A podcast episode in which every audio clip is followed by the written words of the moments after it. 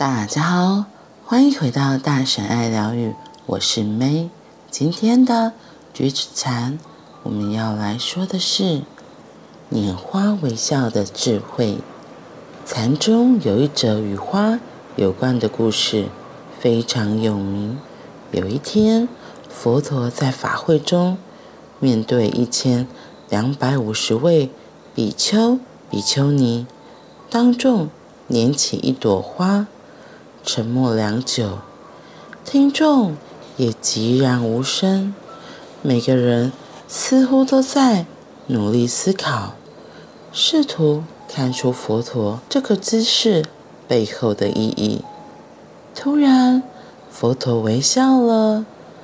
这是因为在大众中，有人对他以及他手中的花绽露微笑。这个弟子。名字叫摩诃迦叶，他是唯一露出微笑的人，而佛陀也回以一笑，并且说：“我拥有的智慧的宝藏，我也已经将它传授给摩诃迦叶。”这个故事一向为历代禅门弟子所讨论，人们也持续寻求这个故事的意涵。对我来说，这故事的意义相当简单。有人对着你拿起一朵花，这时他想要让你看见它。如果你不断地思索，就会错失这朵花。停止思考的人，只是回归自我的人，能够深入地与那朵花相遇而微笑。那就是生命的问题。如果我们不完全回归自我，没有真实的活在当下，就会错失一切。当一个孩子面带微笑出现在你眼前，如果你不是真实的活在当下，而思考着过去或未来，或是挂虑其他问题，那么对你而言，这个孩子就不是真实的存在。生存的方法是回归自我，好让那孩子显现于眼前，如同不可思议的奇迹。那时就能看到他在微笑，并且张开双臂拥抱他。拈花微笑的智慧，拈花微笑，就是以我的观点看，我发现他这个故事是在提醒我们，就只是专注在眼前此刻发生的一切，完全的专注在这个当下。可是呢，我觉得我们的头脑常常就是会有很多有的没有的想法，然后会。胡思乱想啊，东猜呀、啊，然后会想要去拼凑出，或是抓取些什么意义。那在那个抓取的过程中，其实要不就是停留在过去，要不就跑到未来去了。然后就是没有在此刻当下。所以当佛陀说：“哎，只有这一个人，他可以发现。”他跟他在这个此时此刻的当下相遇，我会觉得这是一个很不简单的时刻。光是那个要专注在当下，像我们现在要专注在一个当下，我们很容易就会跑掉啊。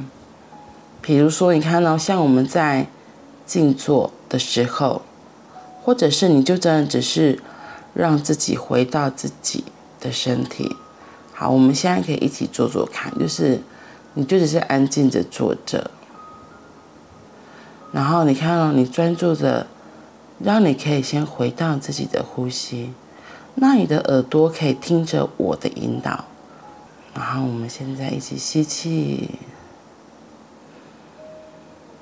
吐气，再次吸气。再一次吐气，好，接下来你可以用你自己的节奏，然后按照自己的呼吸，回到自己。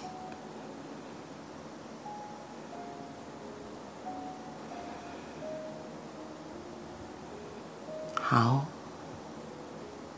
你可以想一下，刚刚这个短短的几秒钟，你的思绪，你的脑袋跑过多少思绪，或者是说，你发现哦，你跑掉，然后立刻又赶快回来自己的呼吸上。对我而言，真的很容易就会跑掉。好，我虽然心里想说要吸气吐气，可能吸一次吐一次气。